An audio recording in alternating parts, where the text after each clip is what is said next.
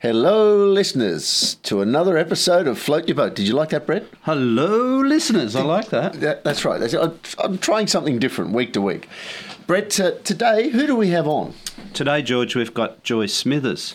Now, Joy, Joy Smithers, jack of all trades, really, in the artistic world. She certainly is. Joy has been a friend of mine for many years. I met Joy when she was 17, I think. I think she was 17. Oh, you can't remember? Or you. I can't remember, certainly not. I have trouble remembering yesterday, let alone all those years ago. But um, Joy. Joy is a, an amazing human being. She has done so much in her career. She's she started off as a model. She became an actor. She's done movies like Mad Max. She's Wow. Bangkok Hilton. She hosted MTV. She did Good Morning Australia. She was one of the first hosts on that. Um, sh- and in between that, she's had children. She's also she also started a, uh, a ceramics company called Mud Australia many years ago, Which is quite famous, right? amazingly famous now. They've got shops all around the world. But she's no longer in that. No, but but she has now started a new ceramics company called Batch. Right. And so she that's obviously uh, one of her passions. I mean, ceramics and pottery I must guess be her passion. I guess we'll find out. true today. artistic expression. But I mean, on the face of it, again, very successful individual. But what is it that we're learning today? I think Joy's got uh, a secret that she hasn't told many people that she's going to tell us today about her life from when she was a child. I think, um, if anything, um, having having received like uh, listened to a snapshot of uh, the the uh, her background, it's it's um, I'm losing my train of thought here. That's all right. You often lose your train of thought. It was that last glass of wine I had last night. and the whi- and the whiskey that you just had just then. you know what? You know what? It's not a bad thing that you've lost your train of thought Why is that? Because Joy's here. I can see her at the window. Let's get her in. Of course. Okay, let's I'll go get her.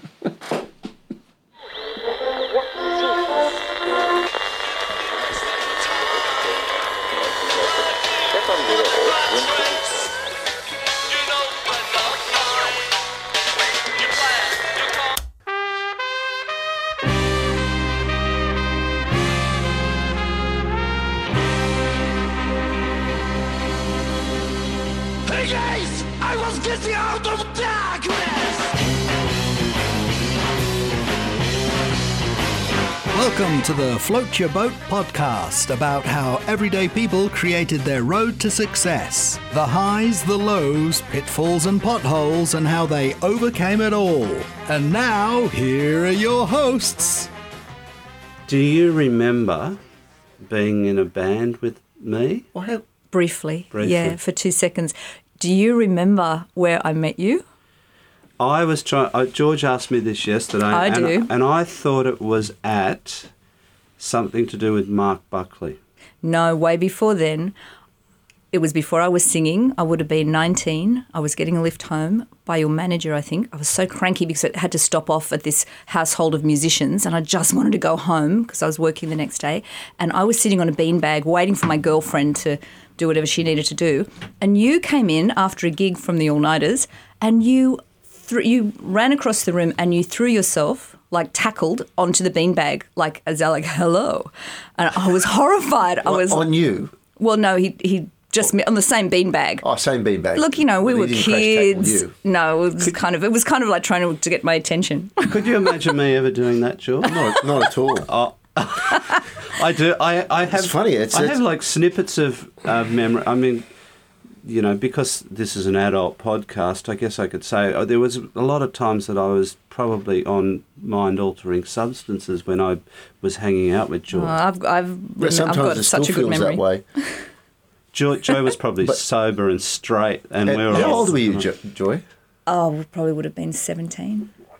Getting ready for a modelling. The flower of youth. Yeah. Getting ready for your big career. I- as I was saying in the preamble, you've done so much in your career that it trying to go back to every little bit would be impossible. But I guess what our podcast is about is about y- you and your story, not Hmm. so much what you've done. So I was trying to think where to start today. Well, I, your story that you just said was a good start. But Well, I, how about we start with hello? hello, Joy. Hi, boys. Hello, Joy. We Welcome. get carried away. We do, We're we excited because the lovely Joy. well, I'm actually going to leave this one pretty much to you, Brett, because you know Joy. No, but you might be able to come up with better questions I to me look- because I'm, I'm, I'm reminiscing at the moment. Look, you know, I mean, we, we, you, you said it yourself, Joy, uh, before we started recording that that that you know what you do in life is just a manifestation of who you are as a person, and given that you were mostly um, a public figure in, in the TV and movie space, you never really got to um, uh, uh, enunciate what kind of person you are and what your drivers were, what your thought processes were. So I guess maybe you should start going back to that 17 year old. What was your burning desire and how did it come about? Okay. I've been told by my lovely staff that the only interesting podcasts are the honest ones. Yep. So, That's right. in the name of honesty, That's why you're here. Um, driving force for me was to leave home. That was the absolute um, jewel in the crown. And I started that when I was 10 Why? because we had a very dysfunctional home life. Um, you'd say, I guess, garden variety um, domestic violence. Garden variety in the sense of, you know, pushing, shoving, threatening, slamming, that kind of thing. Right. And um, mental health issues, um, poverty, parents both hoarders, house was always filthy. Um, because my elder sister was schizophrenic, acutely schizophrenic, I was always in harm. It was not okay. She wasn't medicated. Oh, she was medicated, but even when she was well, she was still unwell. So she was in a lockup unit for years and years called Gladesville, which has now been um, knocked down and made into apartments. But because I was a toddler, because I'm the youngest, um, I was taken there pretty much every night from a very young age. So when you get that st- and also when you have poverty you don't you've got social workers and police. Look i'm not saying all poor people have this. It's just that we had a particular set of um, dysfunctional circumstances. So i guess in one respect i was always um, marginalised i was also um, the street would talk about us all the time Where did you grow up? in Haberfield. Um, we lived in, well, basically, I was um, in my parents' room till I was like five, because in a cot. And then when I grew out of that, I was in the room with my sisters. Um, so we were like four girls in one room. But, you know, so I guess in that respect, it was always for me to make my own way. There was no money. If I wanted to get anywhere, I had to walk. Um, my dad drove a cab, um, and as a result, he was pretty much never at home. My mum, the way that she dealt with it was just on tranquilizers. And so everyone was asleep.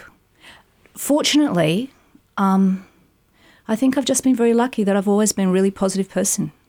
It's actually, I just, Do you think? Do you think maybe that- my name. do you think, well, I think I think your name suits. Uh, I've always thought your name suits you. You've always been joyful. I think I'm just annoyingly optimistic. I always see the glass half full because I know how bad it can get. But um, the reason that I say this to you, um, or you know, reveal, is because, um, you know, I think that this has actually been the making of me. I would, as a child, have hated me because anyone who didn't even have money, anyone who just like, you know, even loved their kids and turned up to games because my parents didn't do any of that. Like, you know, if I would get an award, they wouldn't be there. I would be the kid that couldn't go on the school excursions because you didn't have the money. Hmm. You know, or or I, I would be the one like my school shoes. I wouldn't get new school shoes till I, till my toe had come through the school shoes. Hmm. So, I mean, I find it really hard to even wear shoes. I hate shoes. You know, I've got a, a problem with being cold. Like, I always take jackets because. So, but you know what I mean? Like, in, in this day and age, people don't really know that. But anyway, so the funny thing is that, you know, I'm very good at renovating because the house used to leak. Every time it would rain, we wouldn't think about fixing the roof. We'd just grab pots and pans and put them where the leaks are. So, as like little kid, like about 10, I've figured out how to foot an extension ladder. And I got on that roof, said to my dad, How do you fix the roof? And he told me with bitumen and potato sack. Cut that stuff up. I've, I figured out how to do it. I fixed the roof, long story short, at 10. Never leaked again. No one said, Wow, Joy fixed the roof. But I was like, Yeah, well, let me have a go at the lawnmower. Pushed it up to the you know, road. It needed petrol and a spark plug. And I think that for me was an absolute I went, I'm moving out of home and I just got into fixing things and I became like a matriarch. and then the funny thing is that my sister Susan, um, you know, we all needed to leave home, was just not good at home. So Susan taught herself to type, got a job in an advertising agency. All these models would come in and she said, How do you model? No one ever said we were pretty. We were just, no one even could know our name. We were just, I was just Alice's kid. I was like, ugh, you know, because you look wrong. Your clothes are too big or too sh- small, or, you know, you just don't look right. Um, Susan got a job in a modelling agency. She figured out how to be a model. Within a year, she was signed to English Vogue. And so, because she just kept me with her the whole time, she was more, even though she's my sister, she's kind of more like a mum to me. Um, so, I would always be with her. People would say, Oh, you know, we're doing some photos of Sue, let's do some photos of Joy. 12 years old, I was photographed for um, Vogue. And then that was it. I had money. I said, okay, I'm going to learn piano. Um, as a kid, just backtracking, the church really took care of me. Right. And I became extremely religious, which I probably was up until I got into the music industry. So I guess I've always had, that... I've always had this thing that you can do. You just got to apply yourself. You know, I don't wait for people to ask me. I think I really want to do that, and I get on with it. So, where where is all the family now? So what's Sue doing now? Um, well, Susan is does a, some TV appearances now and then. She's putting a show together as a singer for um, a Peggy Lee show, I believe. She's working on, which is Yeah, right. great. Yeah. Um, my other, uh, my older sister has passed away. Um, mother's passed away. Father is doing very well. Um, things have calmed down over the years, and also, you know, I must admit that there's much better medications. But it's kind of kept me away from drugs because in the 1970s, most of those, um, you know, homes, most of the, um, sorry, the um, mental institutions that I had, you know, uh, reason to visit, um, were full of people that had taken LSD and not come back. And now, you know, ice is the big scourge. But it's like, um, you know, I, I just think that it's wonderful now that people talk so much about mental health and, you know, are you okay and all of that kind of thing. But I think everyone really has to um, be careful of their own mental health. You know, you mustn't put yourself down, you must look up. You got a choice, you know. Mm. You can't, and if you, and if, and and also sometimes some of the bad things that have happened to me in my life, they've been the savior of me. I was going to say, do you think because of that hardship, through hardship, you know, the phoenix rises sort of thing, where you became more driven because you didn't want to be back in that hardship? One hundred percent, absolutely. No, that, I really do think that's the making of me. So I left home at sixteen. I went to Fort Street High, which is a academic standards school. My teachers were horrified I was leaving, but um, you know, it's anyway. I left. I forged my parents' signature. I got a passport and I moved to Japan. Well, uh, hang on. So, where that come from? Like, uh, was that, Well, my that would have been the modelling thing. Yeah, right? well, my Because- sister had been over there and made some money, and she said, "I'm Right. going to go to Japan. You should come with me." So I moved there um, for almost a year, and that was well, the two lots of six months. Made heaps of money. Um, Modelling. modeling. Love the You know, Japanese. The, Japanese loved blondes in the 80s, Mm. late 70s and 80s. So all the models that I knew, they all did their time. It was like um, national service. in a way, you went and did your time in Japan and then you'd come back. Yeah, I, I knew a lot of girls that went to Japan, but they ended up in the men's clubs, those businessmen's Oh, clubs, really? lighting cigarettes for Oh. for rich Japanese businessmen because that's what they wanted Western Oh, girls dear. to look I'm after sure that buy them a drink. I'm sure uh, that probably still goes on. you hmm. Yeah, know. yeah. But it was uh, it was wonderful, and the Japanese really got me organised because it taught me how to be neat. you know, I didn't know that because I didn't get those messages from home, and I think modelling also made me very professional because you, if you're on time, you're late. You need to hmm. be there 20 minutes 15, 20 minutes earlier so you can say hello, you can unpack your things, you say, you know, this is, have a look at the clothes, get organized, and then when it's time, you start working. Um, so I think I was very lucky um, in that respect. And then I just decided that I wanted to sing. I didn't want to. Uh, I got really sick of people thinking that models are dumb sluts. I mean, they basically think you're stupid and you must be, you know, Is that what they thought? oh, people just, you know, yeah. Well, you know, I think men kind of like to think of you as some kind of a trophy or, you know, you're a model. There's this whole very negative stigma that goes ahead with model, and, and that's not true. Most of the girls that I met, and I modelled all over the world, most of the girls I met were just very sweet girls about to go to uni or, you know, they weren't, they were just young girls, you know. Um, yeah, so I guess I just decided that I, I wanted to act. And even though I hadn't, I'd done some um, classes, Saturday afternoon classes for years and years and years at Ensemble. And I thought, you know, um, I'd really, I know that I can do this because I felt that, I had had so much life experience that I could accurately portray um, people's um, you know emotional turmoil. And and I felt I had a lot of life experience beyond my years. And so um, I think that what's really important with anything that you do is that you have that self belief and I- and I found this with with business is that um, you know if you're easy to deal with if you're a, a joy to be around you you know you like I only really work with people that I like. You know that's what's wonderful about um, you know having your own business. Yes, I remember you had because in your bio there's there's periods where you were really busy mm. with acting and, and, and stuff, modelling and even singing. And but I remember there was a period where you started a business, doing what you're doing now. But back then, I think it was called Mud, and that was a period. Was it? Did, did you get to that period because you had had enough of acting and modelling, or was it just that you had to do that as well?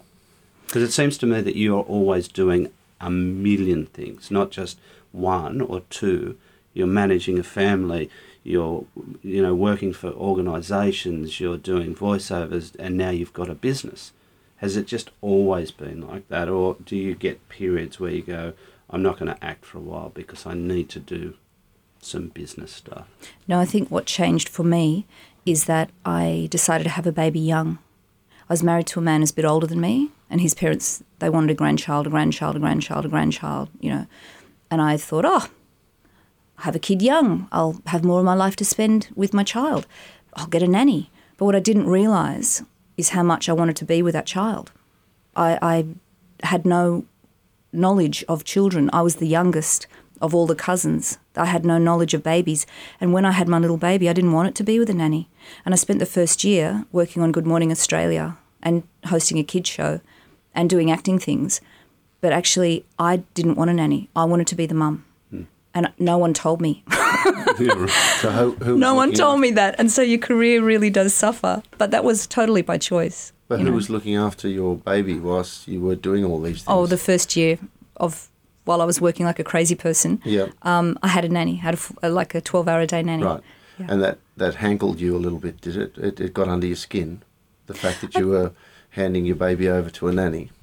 Yeah, look, I'm all for carers, and I'm not judging anyone, but just for me, I wanted to be the one to raise my kid, to be the one to say no, don't do that. That is not okay because you don't pay someone to discipline your child.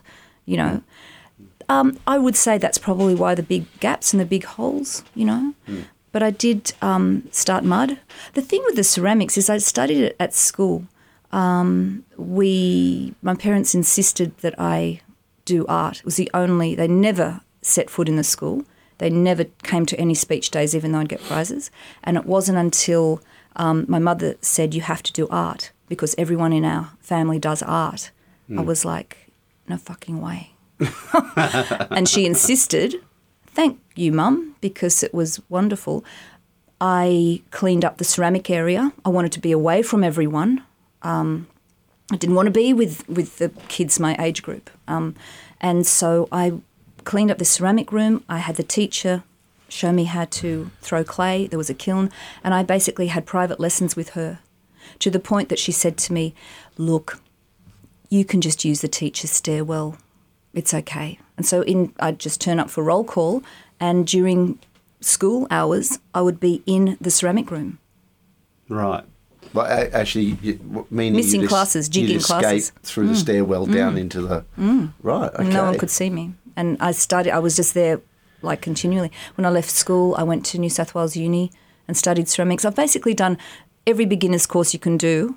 And then acting will come along and be some amazing thing. you away. Yeah, and then I and then I thought, look, this is ridiculous. I did Bangkok Hilton, and I thought, oh, this is great. And you know, I'd I'd had a nice time with with singing and touring around, and I'd, I'd kicked a lot of goals. And I thought, what do you really want to do? I thought I really want to do clay. And I thought, okay, so I went to National Art School and you know auditioned, and they said, look, you've you've got in because of your drawing, not because of your clay. And you know, I was passionate about the clay. But then Bangkok Hilton was a mini series with Nicole Kidman in the 80s. I got to do the publicity tour in America. I got a couple of uh, um, offers from agents and people saying, come back. And I said, no, no, no. I'm actually, I've been accepted into art school. I'm going to go to art school. It's 25. Um, didn't have a kid. And um, everyone said to me, Are you insane? You're going to go to LA. Don't be so stupid. Of course you're not going to. Because there was no um, ceramic industry here then. So I went to America. I set up a studio over there. I stayed there for a while. I hated America. I just, it was awful. It wasn't about art. It was about you're thin and blonde, therefore you fit in. They'd say to me, Oh, you're, you're a good actress. They hadn't seen my resume. They didn't know if I could act. It's because I fitted a particular look. And I found that um, just repulsive. And I actually almost gave up acting. Is that is that how it works over there? You have to fit a look. I don't know about now, but then most definitely. And it wasn't like it is now. There was no Australians over there. Nicole wasn't a big deal. There was no, you know, was. But anyway, look, whether that was good or bad, I came back, and um, I started Mud. Well, Joy, I'm I'm curious to to understand better how you what what were you thinking at the time? I mean, you you were you were a model. You don't.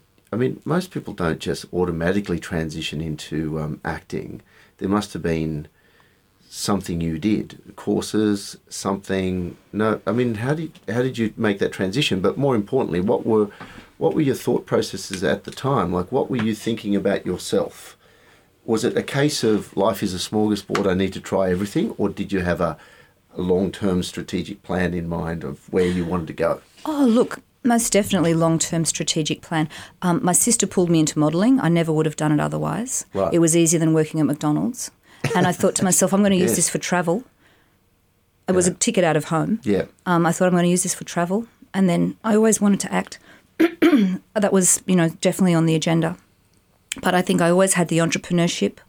Um, when I was a little tiny, tiny kid, I figured out that you could get the five cent refund from the bottles. So I used to go all around the neighbourhood and collect them. You were. Wow. And I'd spend all weekend just walking up to the local milk bar, and he would be so cranky with me. Um, and because I wanted to save up for the Royal Easter Show, which I ended up going to, and I bought every show bag. Kids to now, kids today would not get that at all. Well, they wouldn't as soon. As you said that, I was. Th- I went. I. f- My memories flooded back to when I was a kid, collecting the bottles, Right. taking them up to the milk bar, and getting So I, lollies. so I was one of the kids behind the counter dispensing the, the, the, the five and ten cent coins to kids who were bringing The in the Coke cent, bottles, that's and I had to wash them out and put them in the Really? wooden crates and stack them up out the back. Waiting for the Coca Cola uh, truck to turn up, and I'd stack them on the truck. so my job, I used to hate people like you too, Like because it meant more work for me. That's right. and then um, when I was 13, I used to do a lot of modelling for Jenny Kee. Uh, they had this Now, shop there's a familiar called um, Flamingo Park up at the Strand Arcade. Jenny Kee and Linda Jackson were good friends of mine. Used to do a lot of modelling for them. And Jenny, um, I've always been a crafty girl. Yep. And so um, Jenny had me um, knit these hot pink coat hangers as a kid. I, I had this little, so I've always had a little bit of a, you know, cottage industry. Thing going on. And then in at the bicentennial, um, I was doing a lot of um, wardrobe and um, props for rock videos. I, I just, I as a voluntary thing, I used to want to know what did crew do? Because as an actress you turn up on set and they put you in a room and they give you a cup of tea but you know everyone is there the crew's there and I thought well what is a best boy? What who are all of these people? So I volunteered with Stephen Priest on I was a producer at the time on um you know rock videos and TV commercials doing wardrobe and then and props. Um, and I stopped that when I was offered a film because I thought, my God, I'm giving, I'm taking work away from proper people. But um, again, you know, that was a voluntary thing. Eventually, I did get paid, but I it, I was getting so much work that it caused me to have a studio. Like I, I took a studio with a girl that I knew at the time called Colette Dinnigan, and then she said to me, "We should start a little business." And so we started um, this thing called Palladium Design, and we used to make um, t-shirts and shorts and skirts and sell them all over Australia to like you know Sportique and this and that. And so I've I've always had little things, and I'm, I'm married a chef, and um, we started a restaurant, and I'd be I'd be filming down at Crawford's, you know, Monday to Friday. I'd come back off the plane on the Friday night, walk into my restaurant, pick up a plate, and start bussing. What was the restaurant? Now that called? It's called the Alice. now that wasn't in your bio. Oh well, the thing is, no one's asked me about the business No, stuff. I just I do I do want to know a little bit more about that because I grew up in I grew up in the food and beverage game in small businesses and re, uh, you know cafes, coffee lounges, restaurants. So that that's of immense interest to me. Like anyone who can handle those kind of businesses, that well they show tenacity, they work long hours, they Oh, yeah. Such hard work. and it is hard work for very very little money really at the end of the day given the number of hours that you put into your business. What did you think of that? Such friendships. Yep. Two of our kind of people that I met, they were waiters. They are the godparents of my kids, There you go. along with Colette. She's a Where, godparent. where as was this restaurant? It's called Alice. Where? And it was on the first floor of a 1950s motel in Fletcher Street, Tamarama. Remember it? And it used to have an out. Yes, and it used to Right. outlook on all of the uh, red brick roofs with the ocean in the background. Do you remember? It was yours. That's mine. Wow. The How'd that go? Alice. My mum's Alice. Is Alice. How did that go? It went very, very well. But um, we, my, uh, my husband was a New Yorker. He's a chef, and he said, um, you know, Australians don't appreciate good food. um, you know that that would be better. Kind of um, had our marriage lasted, we were looking to open something in competition to um, Bill and Tony's in Stanley Street. He said lasagna, um, schnitzels in Australia is where it's at. Quick and fast and lots of it. Well, it certainly was back then, but you're probably you were probably a little bit ahead of your your, your time um, because now he you, he couldn't say that about Australians. We we enjoy No, not now. good food. Well, I make a lot of plates for um, chefs. I work with a lot of chefs now, with Rockpool, with Cafe Sydney, um, Tequila Mockingbird, Barbros. I, I, I was actually about to do a whole lot for um, a restaurant, um, high dining restaurant uh, chef people in Bangkok. What do you mean you make? I, I make the, Joe the makes plate plates, because I have a ceramic business. plates, of course. That's what Yes. that's what batch is called. So originally, right. originally Joy was Mud, and Mud have gone on to do what Mud do, Hmm. and Joy. That's why Joy and I have popped in and out of our lives a lot, Hmm. from business And music. to music. Joy was about to sing in a band that I was in. I can't even remember what we were going to call that band, but I've still got the, pr- the, The publicity Smithers. photo. Joy No. Joy and the Coal Boys. No, no, that yeah. Well, that was your, that was My your- jazz that- band. That, was Joy, a Joy. jazz When I was 19. Joy, Joy, and the, the Coal Coal Boys. I started jazz band. But yeah. see, I can't remember what we were going to call that band. They were going to call it Joy Joy and the Coal Boys. I think we might have tended it. Yeah, maybe we did, because you were the star and I, we were just the putzers in the back. But but yeah, Or but, maybe we but weren't. Joy's come and gone, uh, like through in my life a lot, and we had some mutual friends that, which I wanted to briefly talk about because I noticed in the bio about the AIDS foundations, Yeah. etc.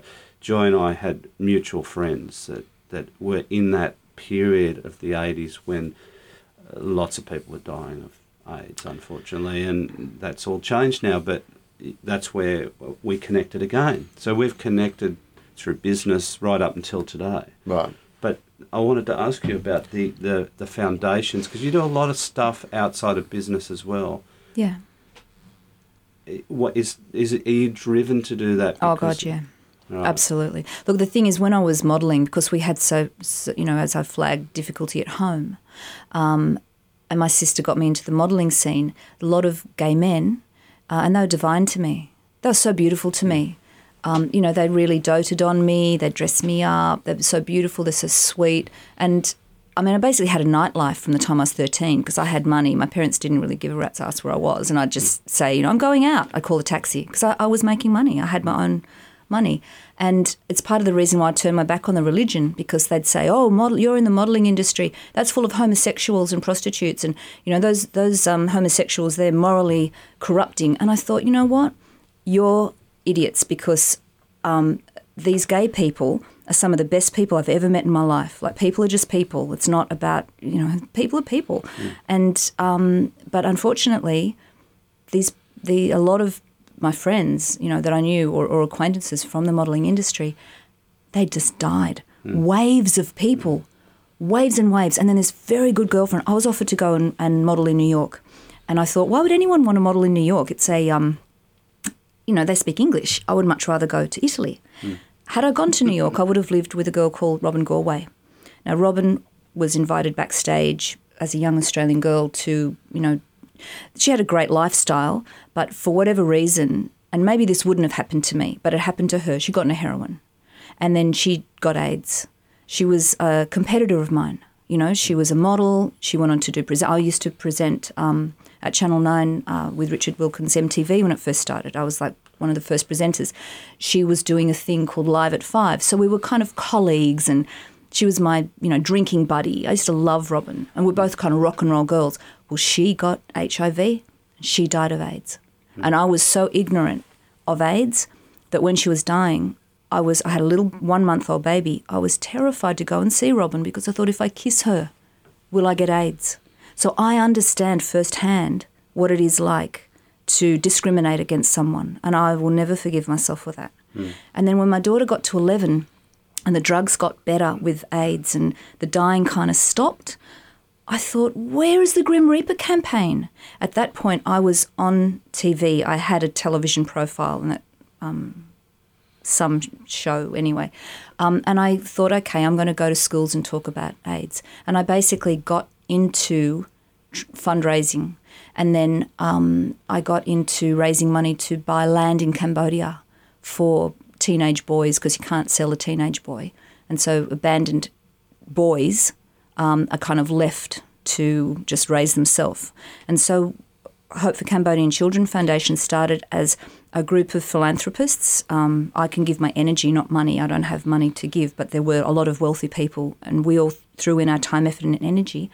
And uh, we have this amazing, um, you know, kind of, it was an orphanage, but now we outreach all the kids, we send them back to their kin.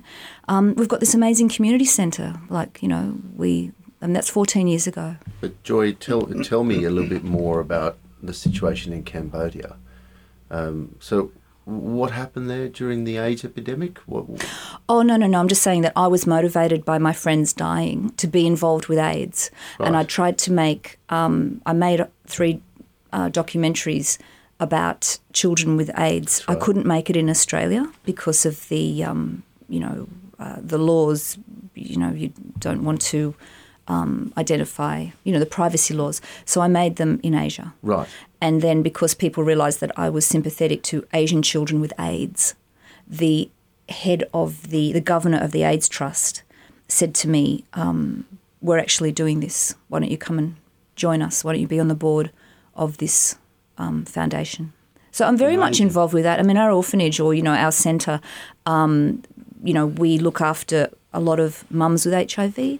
We've prevented um, God, must be about, I'd say, close to 200 babies being born HIV free. Because the thing is that the drugs exist. It costs $2 for this drug called Nevirapine that is given to the pregnant mother uh, either the last trimester or even as late as labour.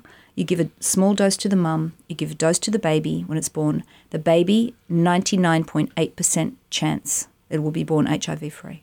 So we have, because we intervene, we've had all of these babies born HIV free. Because what you want to do is stop the footprint. And also, because I understand what it is like to be discriminated against, mm. I can't tell you how much passion I have for looking after those kids. Because when I go over there, I see them, you know, and they're just like I was as a kid. They've got no shoes, their clothes are too big, their clothes are too small, their hair hasn't been brushed, they're hungry. It's you. It's me. I used to eat the dog food. I used to eat Pal. It tastes much better than chum. I tell you right now. I didn't eat it. I scoffed it. I was so hungry, you know. And so I look at these kids, and I just go, "Oh, I love you. I want to give them the opportunity, you know. It does my heart good. And now, a word from our sponsors. This is about the 400th take, listeners. this is our uh, this is our um, s- for a male sponsor, Mongrel Joe's. Yes, Mongrel Joe's. So, hey, Brett, what keeps you going? I'm not sure what you're implying. I don't like where your mind's going with this one, Brett, but uh, without getting personal, there are many times I need a hit, and not from a bus. What keeps me going is a steaming hot cup of coffee, and not just any coffee. Ah, you must be talking about Mongrel Joe's. Yeah, our proud sponsor. Yes, that deep, rich, tasty, and fulfilling coffee that perks you up, puts lead in your pencil, makes you glisten, and puts hairs on your chest. But what does it do for men? Boom, boom. it brings out the mongrel in you. God, seriously, folks. Seriously, folks, Mongrel That's Joe's. my line. That's your line. Mongrel Joe's is the best taste experience ever. It's 100% Australian, and not only is it a performance coffee, it's strong and smooth. Like me, of course, George. it's the greatest coffee on earth. The world's greatest coffee. Is it really? Yes, it is. Jump online at mongreljoes.com.au and give it a shot. Excuse the pun. No, no, no. You didn't have to say that. Well, it's you printed it on the page, You're George. on. You're on fire, Brett. I am on We could have scratched that out. And just for our listeners to put put it put in a discount code, float your boat, and you will get a special discount on your first order. Remember that it's float your boat, one word. If you love coffee, you should try Mongrel Joe's. I'm telling you, folks. Aside from this great script that George wrote, And it was so obvious you were reading it. yes, George, it was. anyway, listeners, Mongrel Joe's, it's it's the best.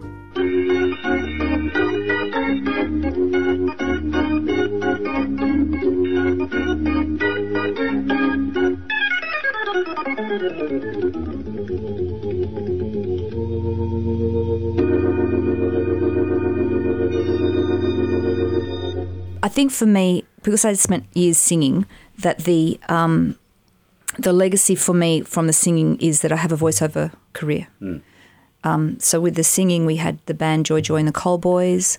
I had a um, recording contract with Alberts. I had a hit in yeah. Sweden. Okay, you had a hit in Sweden. Yeah. Was it in English? Yeah, Okay, and it went like. that's awful. and then I wrote some music for um, that, w- that was picked up on a miniseries called "You've Always Got the Blues." It was an album. It was a miniseries called Stringer, and it was an album with Kate Ceberano and um, Wendy Matthews. Which went like. George, that- George does this whenever we get somebody that can sing Oh, or play. on, he tries to get them to sing in the podcast, and I keep Oh. on saying to him, "You don't just No, burst no. into Uh, song in a studio, George. Well, you do. You know what we I'll have do? tried that. You know what I'll do to keep you happy is I'll cut part of one of Joy's songs into this interview. All right? oh, that'd be great. Cool. There's not many of them. And then I was asked to join Eurogliders. Wow. And so I joined as backing vocalist. Wow. Yeah. And um, that was around the time that I was doing wardrobe. I started to do wardrobe for them. And then they said, um, oh, you know, oh, you act. You should be in our video. So I was in their video, Heaven. Heaven must be there.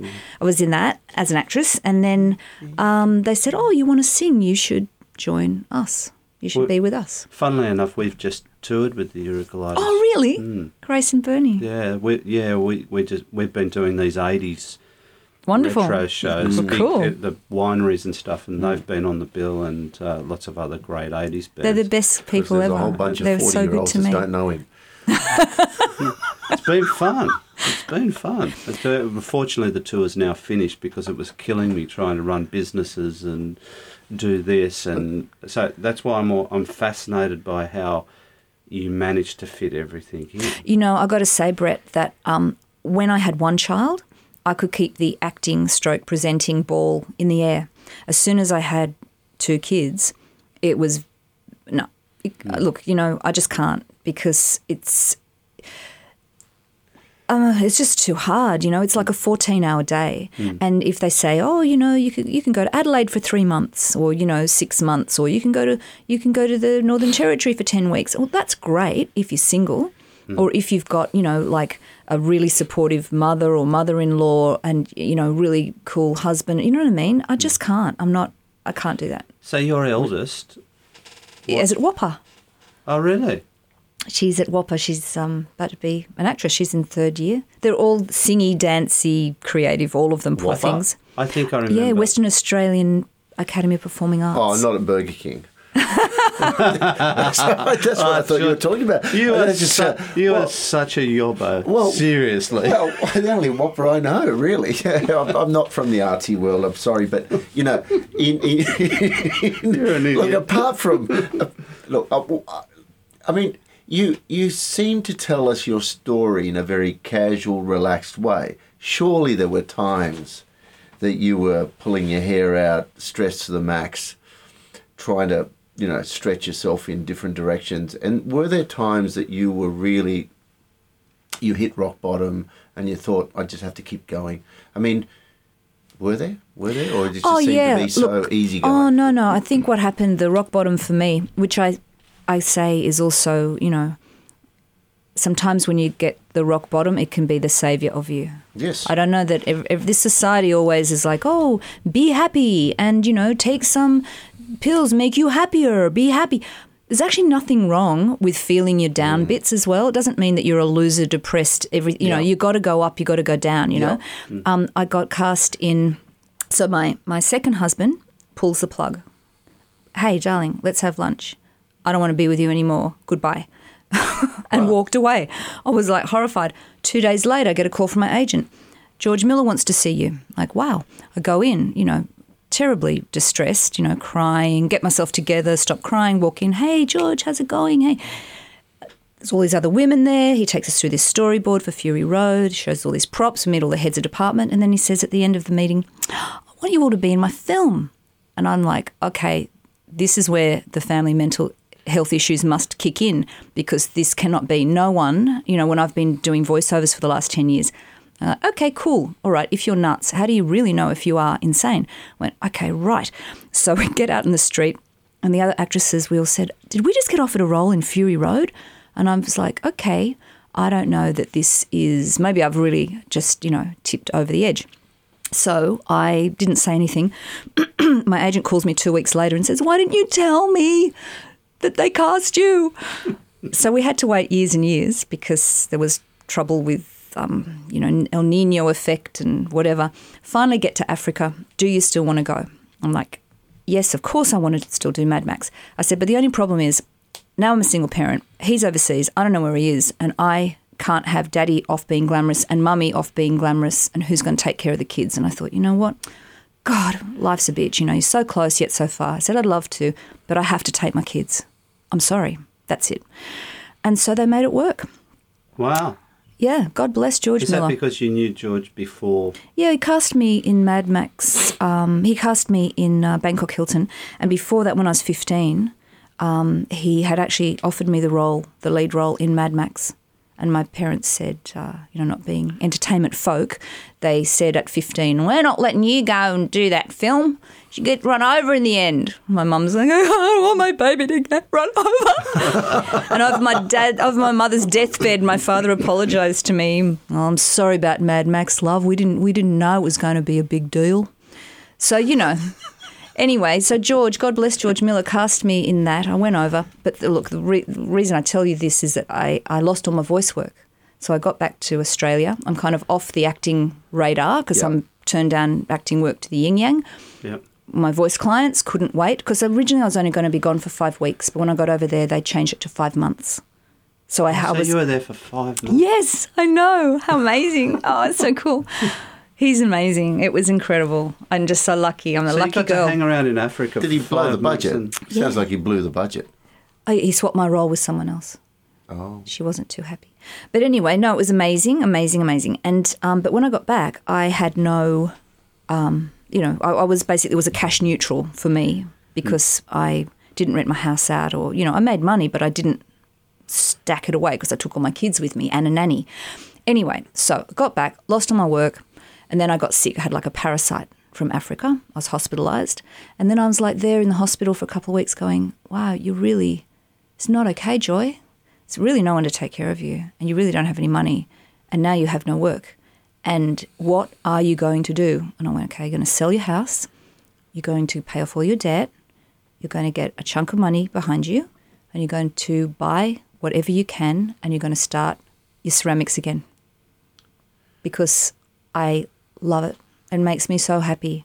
What I do now is I really love making, and I it makes me feel centered and happy to do that. So what I tend to do is um, paperwork before the staff arrive go out the back and work with them till lunchtime, and then in the afternoon, because I have you know various after school children's activities. It's all movable feast and might get a bit of a voiceover. So I Yep. tell my agent voiceovers in the afternoon after midday. So in the morning, I'm working with the guys. How are they as people? I need. I want to engage with them. I don't want to just employ them. And so um, we make. And sometimes I find that we have happy accidents. Yeah. You know, you go, wow, look at that glaze. Why did it do that? Oh God, that's amazing. Oh my God, that's beautiful. And if you weren't in the in the studio doing it, you wouldn't know about that. Whereas I wouldn't know. do, yeah. And also, I can adjust what they're doing because my ambition is to get my team to across everything. So if they're trained in clay, let's teach them to do packaging. And if they can do, if they're more of a packaging person, Mm. let's teach them how to paint. So I want everyone to be able to pack kilns and do everything. So you can step in because I don't want them to get RSI either, yeah. you know, and I have had many injuries Right. myself. Oh God, yeah. You lift so many things, clay and hands. God, yeah, yeah. Um, but Show you me, know, show me your hands. show me your hands. they're so well. I've got. Oh, Oh, me a look, Let me have a look. Oh, the hands of a brickie. it's so true. well, clay's nurturing for your skin. Apparently, No, I- you have I- to apply it to your face. Yeah, I've I've just taken someone on, um, lovely girl, uh, who I flip things to for the internet. Yep. Look, That's I'm good. trying to play to my weaknesses. I've got a great bookkeeper, and I. Yeah. But I find that um, it's really important that I do the invoices because I write everyone a nice little note, and I care about my customers. You know, I'm like, "Hey, how's it going? Did that orange work out for you? Or what about that shape? Or da da da." You know, because I think that is also something that's unique. I mean, I I've always thought with acting, why are they employing me? There's like, you know, 20 people that, you know, have been to NIDA and they're much more this or much more that.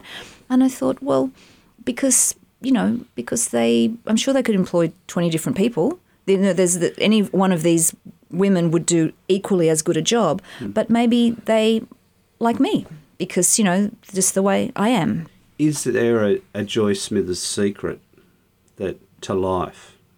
Is there something that you'd pass on to people out there, small business people, people that listen to our podcast, that be, I, I guess the reason I ask that question is because you, it, it astounds me that you do as much and you've done as much as you have done, one single person. Oh, God, you're lovely. So I, I Oh, think you're so there must be a bit of a secret there that, or some words of wisdom. Have you got a pearls, the pearls of wisdom for our listeners? I think something really helped me is when I was, um, must have been 14 or 15, um, I read an article, an interview with Jana Wendt.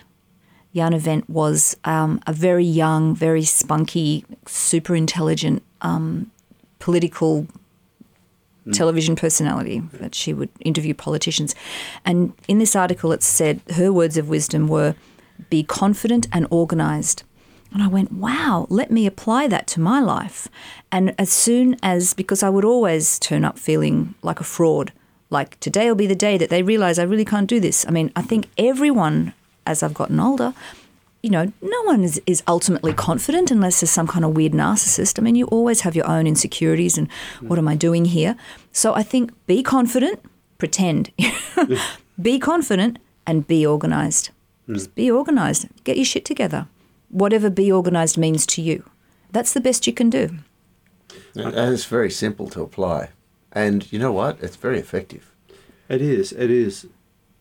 It, I find I'm I'm always early. I'm one of those people that like mm. you know that of me, mm. George. You know, with the surf club, with everything, I'm the organizer. It's just in my nature, even to the point where I think it's also an insecurity as well as as well as a strength. It's a weakness, but you know, like it's, I like to be on time for people. If they give me their time, I should give them my time. That's how I always see it. That's so lovely. you it's a lovely Don't you, philosophy.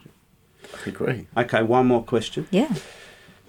I listened to a podcast the other day, and they were talking about this subject of mortification or embarrassment. Yes, I would listen to it as well. You- Richard Fidler, wasn't it? Fidler. Yes. Have you ever been in that position? Like I was telling George my story before we came on air, and he said, You've got to tell that story. But I won't in your space. But um, have you got a story where you was. It was mortifying, where, Yes. and you've held on to it forever. I can say it because you've heard the backstory. Okay, so, okay. Johnny Casablanca is a guy who used to own this modeling agency in New York called Elite. So in the 19 late 70s early 80s he was a big he was a heavy hitter, right? So Johnny Casablanca comes to Australia Great name, by the way. to headhunt. And my agent, Jane Cameron, had a special little soiree for him to meet the girls in the agency to potentially choose some to offer modelling contracts. I was there, my mother came along as a, um, you know, guardian, chaperone, whatever.